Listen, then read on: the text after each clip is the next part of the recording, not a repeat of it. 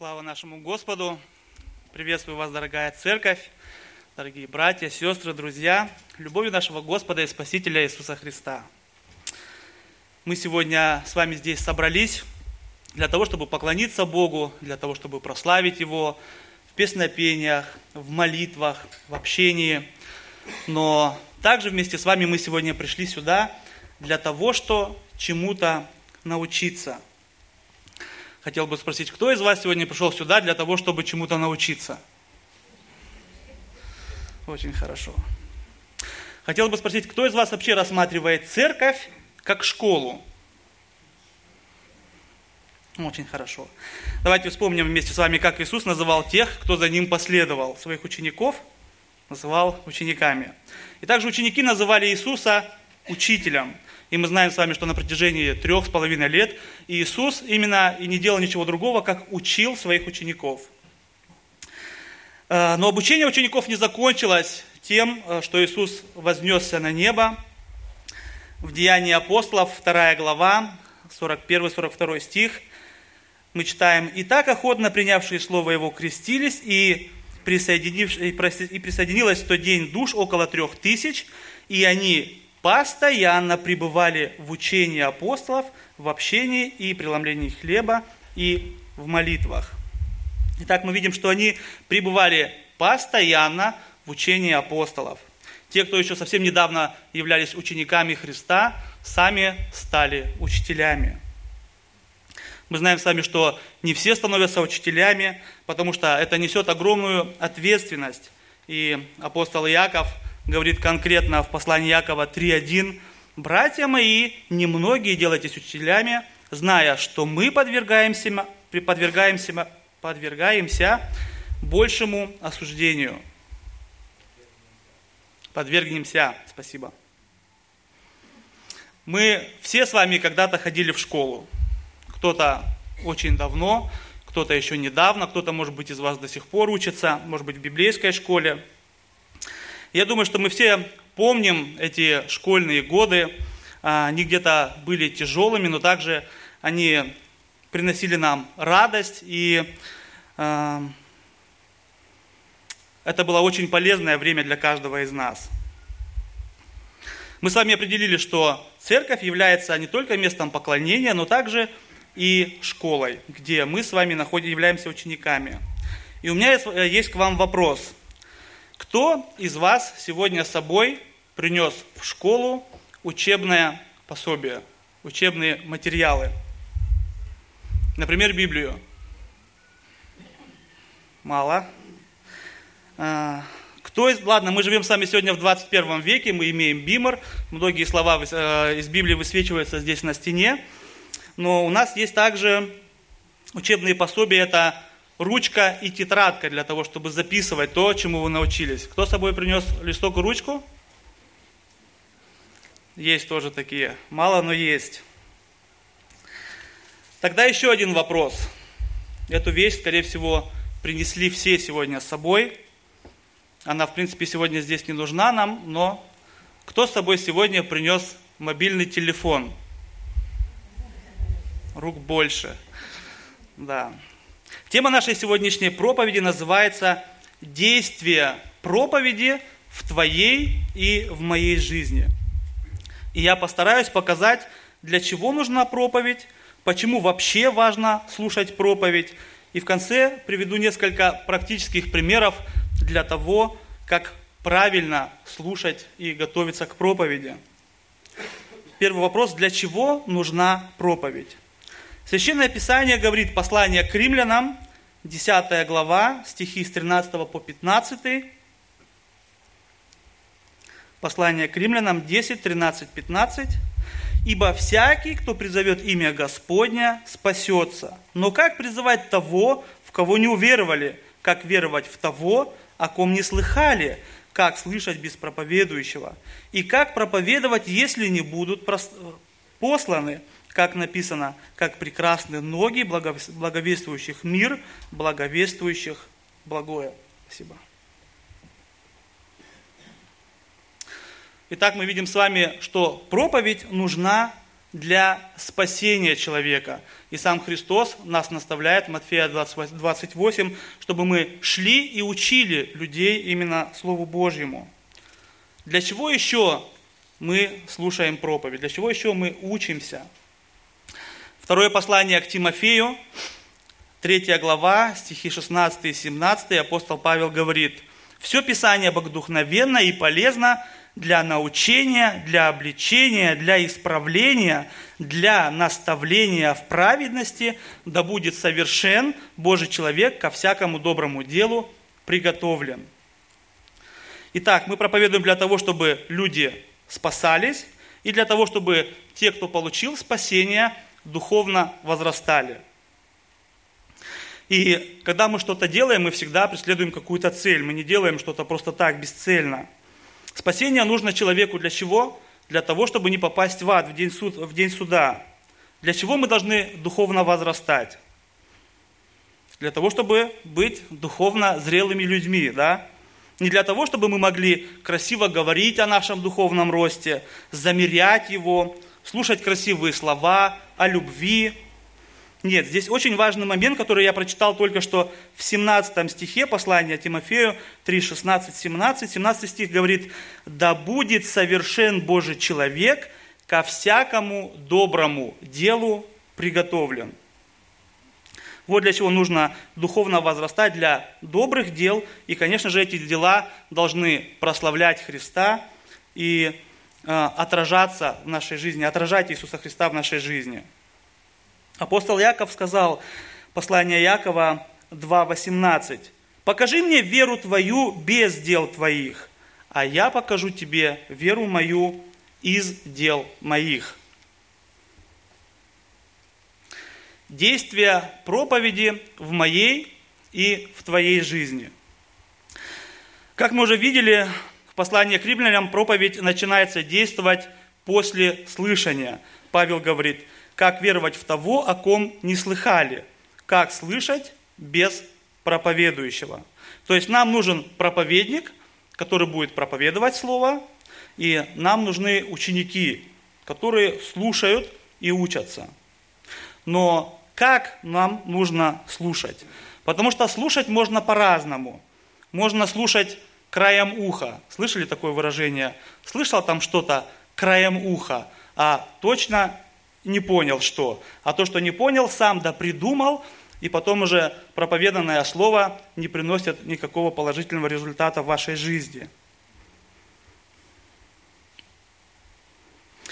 Таким образом, часто мы слушаем с вами музыку, не вникая в то, что поют, как поют, я думаю, что не только я, но и многие из вас раньше слушали эстрадную музыку, где мы где-то, может быть, сидели в машине или дома, качая головой под какую-то мелодию.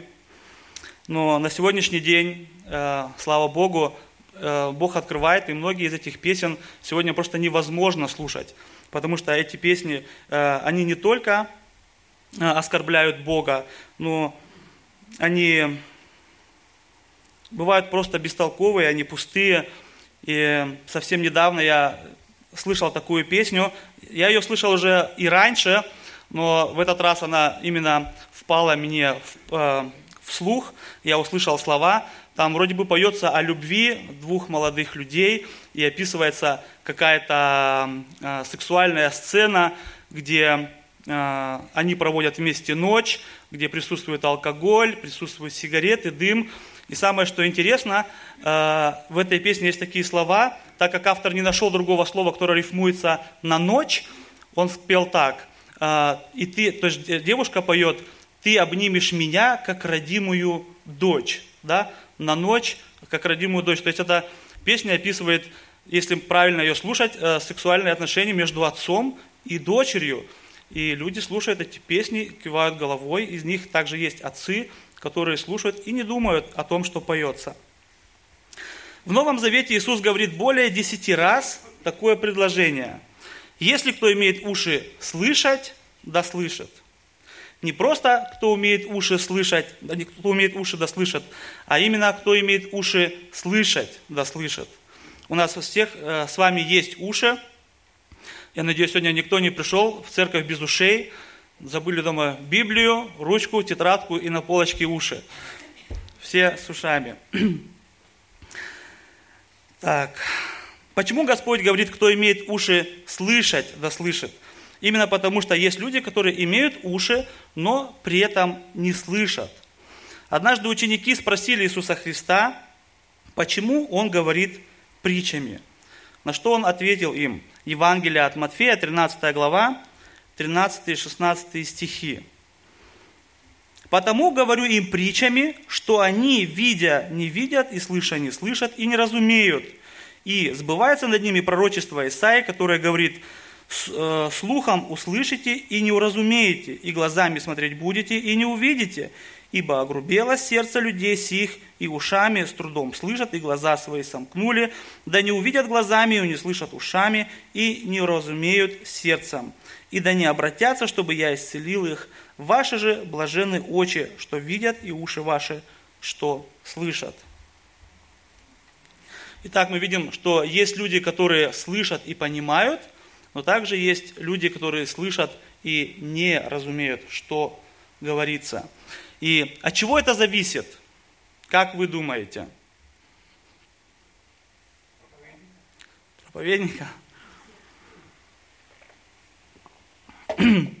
Именно так многие думают, что проповедники часто скучны, необразованные, рассказывают, может быть, недостаточно интересно, и действительно проповедник может говорить скучно, может говорить монотонно или может заикаться.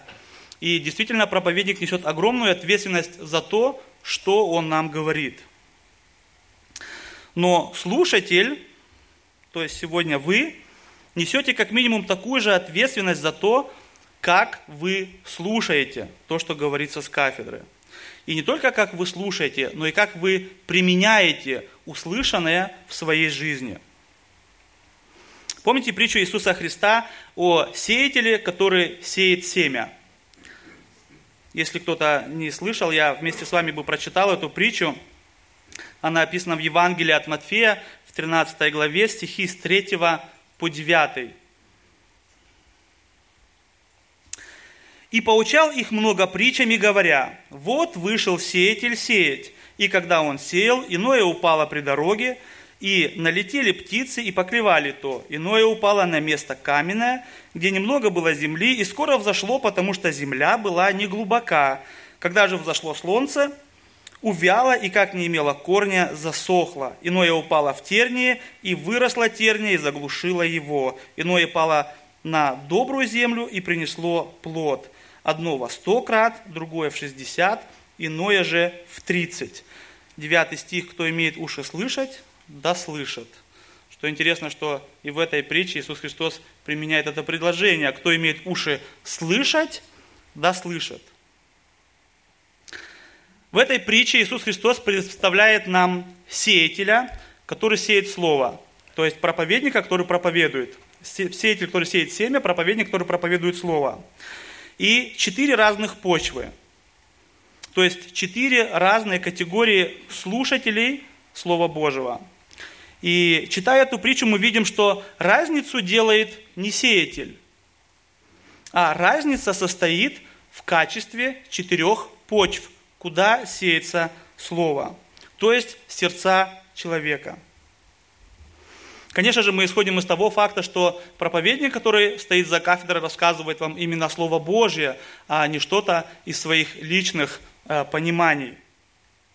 Хотел бы привести один пример, который именно подходит э, к нашей сегодняшней теме.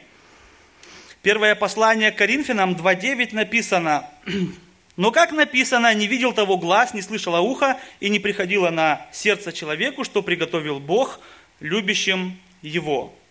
Я думаю, многие из нас это местописание читали, и многие из нас это местописание употребляли уже, проповедуя, может быть, кому-то на улице. Я лично на протяжении долгого времени э, применял этот пример неправильно. Я учил неправильно, показывал э, объяснение этого местописания неправильно рассказывал людям, что это местописание говорит о том, как чудесно будет на небесах, как там будет все красиво, вкусно, приятные звуки, э, разные алмазы и так далее. на небесах действительно так все и будет, не переживайте. Там будет, слов нету, да, не описать, не, не, не, не рассказать. Но именно в этом стихе говорится совсем о другом.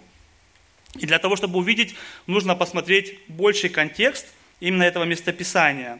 Я хотел бы с вами вместе посмотреть коротко на стихи 7 по 10.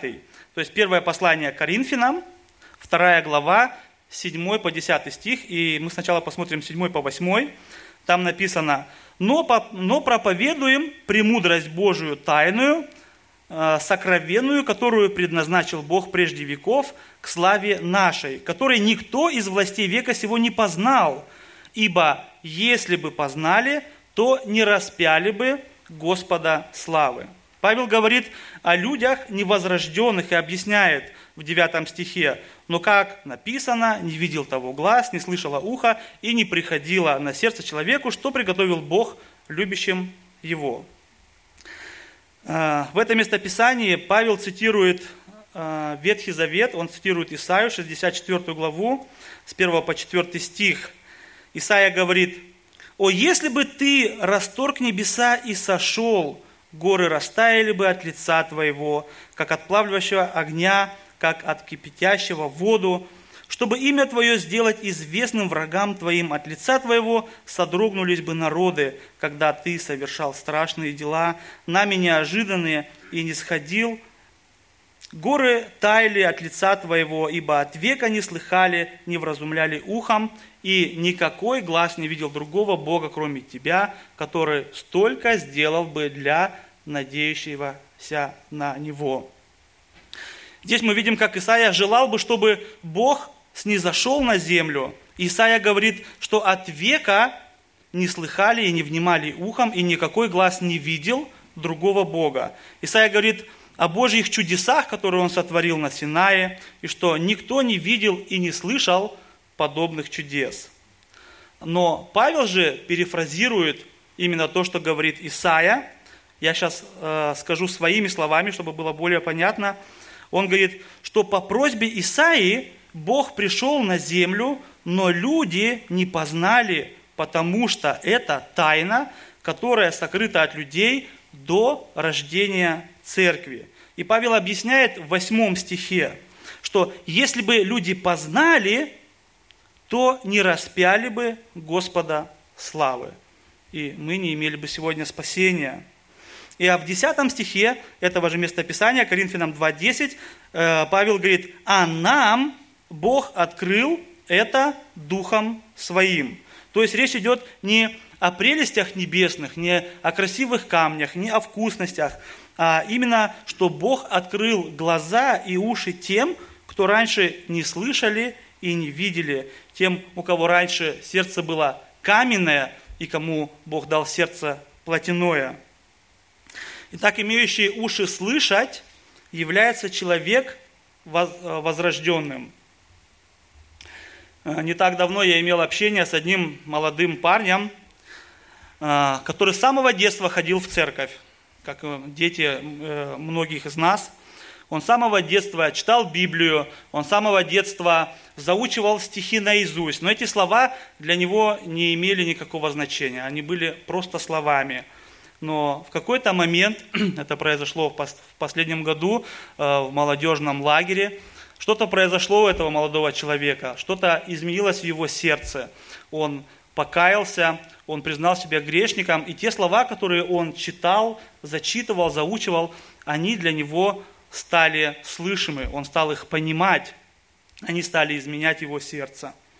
Я думаю, что многие также из вас, сидящих, в свое время пережили такое же момент возрождения. Но вернемся с вами к школе. Мы знаем, что для того, чтобы начать учиться, нужно научиться, как правильно учиться.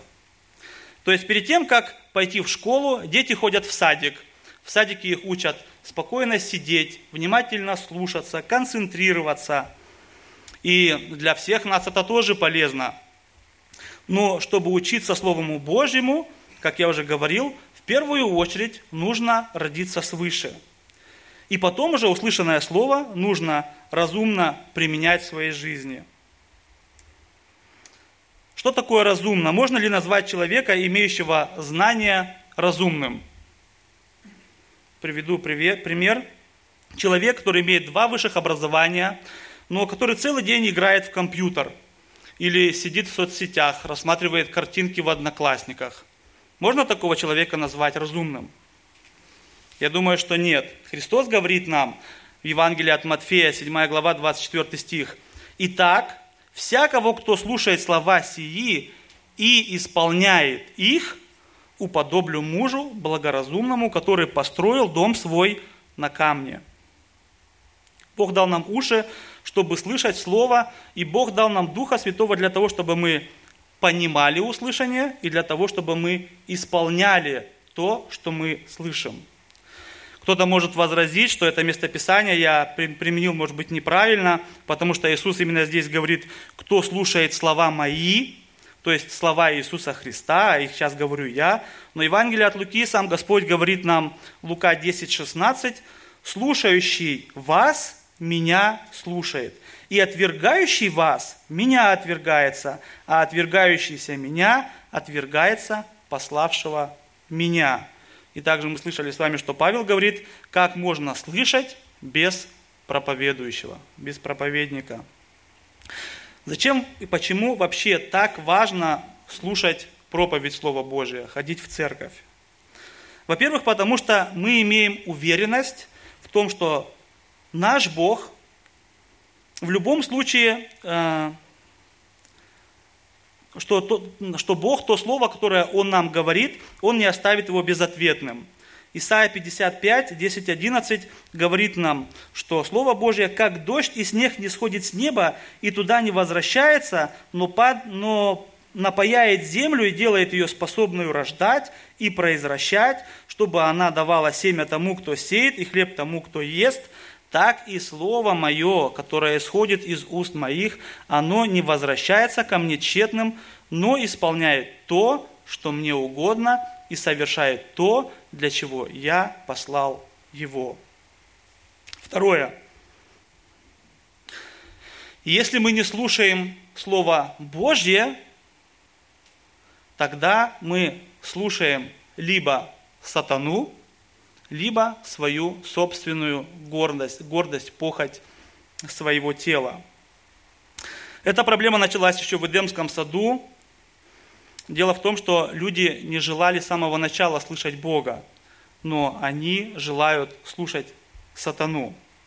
Помните, что говорил Адам и Ева после того, как они не послушали Бога, но послушали сатану? Адам сказал, это жена виновата, которую ты мне дал. Ева сказала, это змея виновата. Оба не слушали Бога, а послушали сатану. И самое важное, что никому из них не пришло на ум попросить у Бога прощения за содеянное. Так же самое происходит очень часто и в церкви. Мы не слушаем проповедь и делаем ошибки. И не признавая э, присутствия своей вины в этих ошибках, э,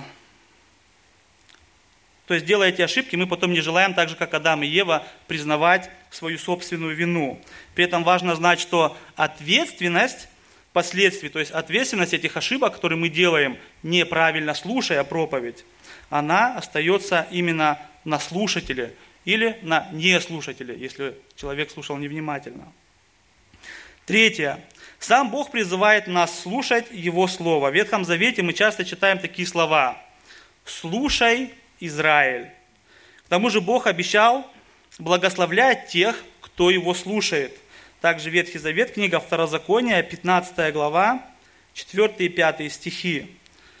Ибо благословит тебя Господь на той земле, которую Господь Бог твой даст тебе в удел, чтобы ты взял ее в наследство, если только будешь слушать гласа Господа Бога твоего и стараться исполнять все заповеди сии, которые я сегодня заповедую тебе.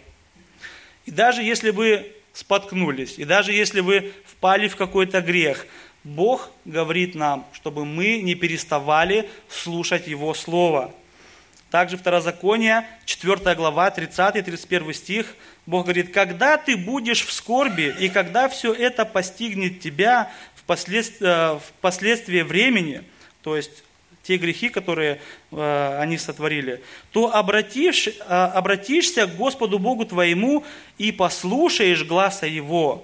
Господь Бог твой есть Бог милосердный. Он не оставит тебя и не, погу, и, и не погубит тебя, и не забудет завета с отцами твоими, который Он клятвою утвердил им. Слушать Слово Божие является одним из вообще самых-самых важных призывов э, и Ветхого Завета, и также Нового Завета. И поэтому очень важно внимательно слушать. Именно внимательно. Я иногда спрашиваю братьев, сестер, как вам понравилась проповедь, например, той недели, предыдущей, с предыдущего месяца. А, и мне говорят иногда так, о, супер, мне очень понравилось. Это простой ответ. Некоторые говорят, о, очень живая проповедь. И особенно мне нравится выражение «проповедник просто молодец». Он все переживал, в рот положил, остается только проглотить. Слышали такое выражение? Сами говорили когда-нибудь?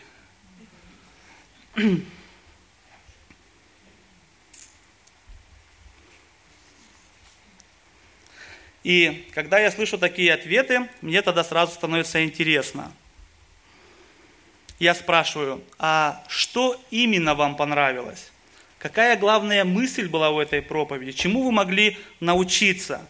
И тогда люди начинают говорить, м-м, ну, я не совсем помню, или мне нужно подумать, а в лучшем случае еще раз эту проповедь прослушать. И тогда я задумываюсь, что же произошло.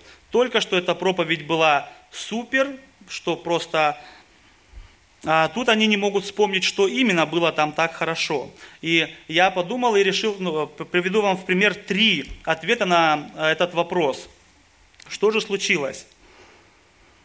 Получается, или слушатель э, поленился проглотить то, что проповедник так тщательно для него проживал. Второе, э, проповедь была не проповедь, а действительно пережеванная каша, и в этом случае проповедник виноват.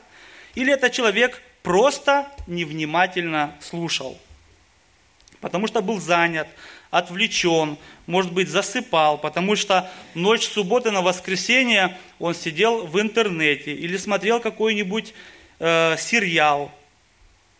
Один проповедник как-то сказал, у меня есть дар проповедования, но не у всех людей есть дар слушания. Но мы с вами уже сегодня выяснили, что именно возрожденный человек имеет дар слушания и слышания – только нужно еще научиться правильно его применять. В Библии описывается один момент, когда во время проповеди апостола Павла молодой человек выпал из окна. Это описывается в Деянии апостолов, 20 глава, стихи с 9 по 10. Вместе с вами давайте посмотрим.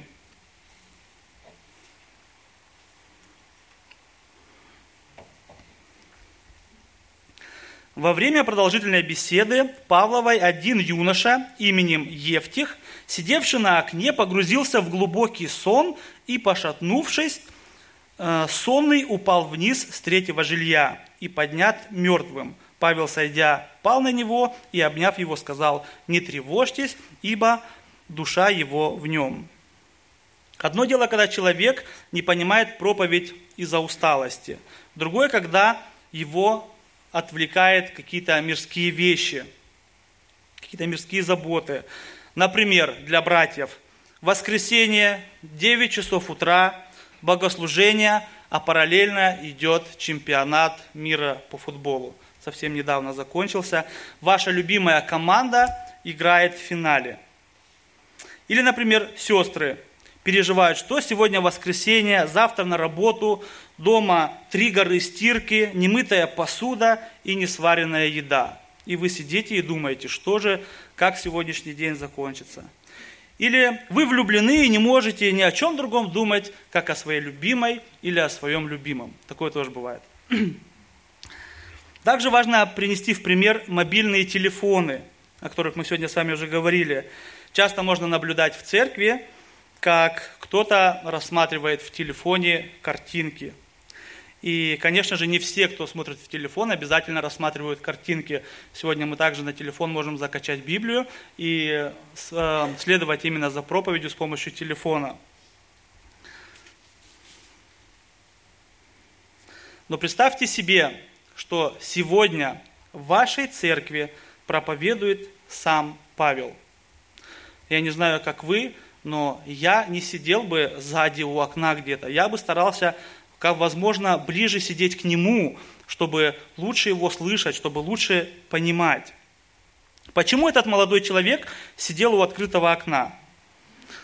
Может скласться такое впечатление, что вроде бы ему и интересно было слушать, что говорит Павел, потому что он остался там до поздней ночи. Но с другой стороны, на улице у костра сидит молодежь, может быть, сидят молодые девчата. Вдруг он что-то интересное пропустит, и, наверное, то, что именно происходило на улице, его чуть-чуть, но интересовало больше, чем то, что рассказывает Павел. Потому что мы с вами читаем, что он, пошатнувшись, упал не внутрь здания, а упал именно из здания назад.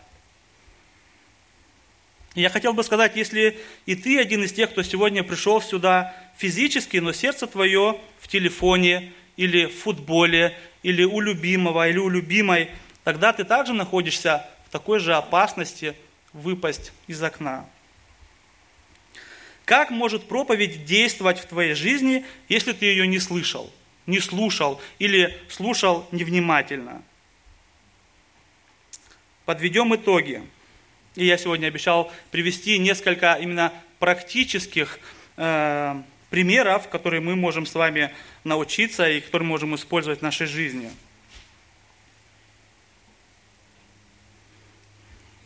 Мы сегодня с вами научились, что у проповеди есть основные действия.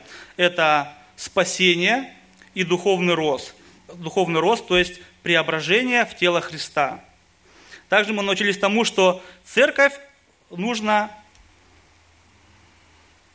что в церковь нужно ходить подготовленно, то есть всегда иметь с собой Библию, листок, ручку, чтобы вы могли читать параллельные места, чтобы вы могли записывать, чтобы вы могли э, записать главную мысль, цель, наставление проповеди, чтобы всегда можно было снова открыть, почитать, чтобы вы после проповеди могли зайти, э, подойти к проповеднику и задать ему какой-нибудь вопрос, если что-то было непонятно, сказать, а что ты имел в виду здесь или здесь. Дело в том, что если после проповеди никто к проповеднику не подходит и не задает вопросов, то проповедник исходит из того, что всем все было понятно. Но очень часто это происходит не так, и люди уходят домой с неотвеченными вопросами.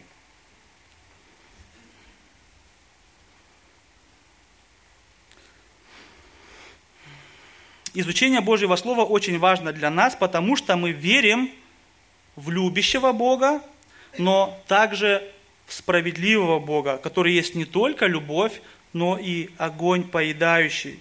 Церковь – это не хобби, это не игра в теннис, не какой-то клуб для людей с одинаковыми интересами. Бог избрал себе учеников, и Слово Божье также говорит, что э, Бог нас учит, э, как нам с вами воевать.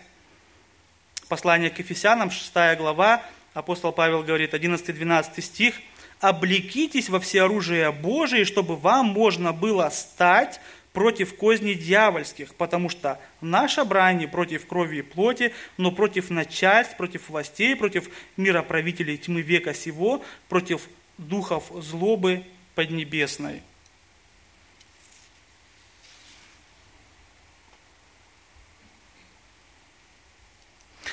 От нашей личной подготовки к проповеди зависит ваше личное духовное состояние и ваш личный духовный рост. И я снова имею в виду именно не проповедника, а именно слушателя, который слушает проповедь. И эта подготовка, она начинается еще намного заранее, перед тем, как вы утром упаковали в сумку Библию, листок и ручку. Все начинается с вашей личной молитве за проповедников вашей церкви. Послание к Ефесянам, 6 глава, 18-19 стих, апостол Павел говорит, «Всякою молитвою и прошением молитесь во всякое время Духом и старайтесь о всем самом со всяким постоянством и молением о всех святых, и о мне, дабы мне дано было слово э, устами моими открыто с дерзновением возвещать тайну благовестия». Также важно, чтобы вы приходили на богослужение выспанными. У вас богослужение начинается в 9 часов утра, церковь Вартенберг. У нас богослужение начинается в 15.00. И трудно, но я могу себе представить, что и в нашей церкви э, кто-то приходит невыспанным, а даже может и проспать. Виной этому является я уже говорил, компьютерные игры, соцсети, просматривание сериалов до утра. Неважно, немаловажно хорошо позавтракать для того, чтобы чувство голода, журчание живота не отвлекали вас от проповеди. Причем переедание также опасно, потому что многие, особенно я знаю, что после того, как хорошо поесть, хочется хорошо поспать, несмотря на то, что недавно встали.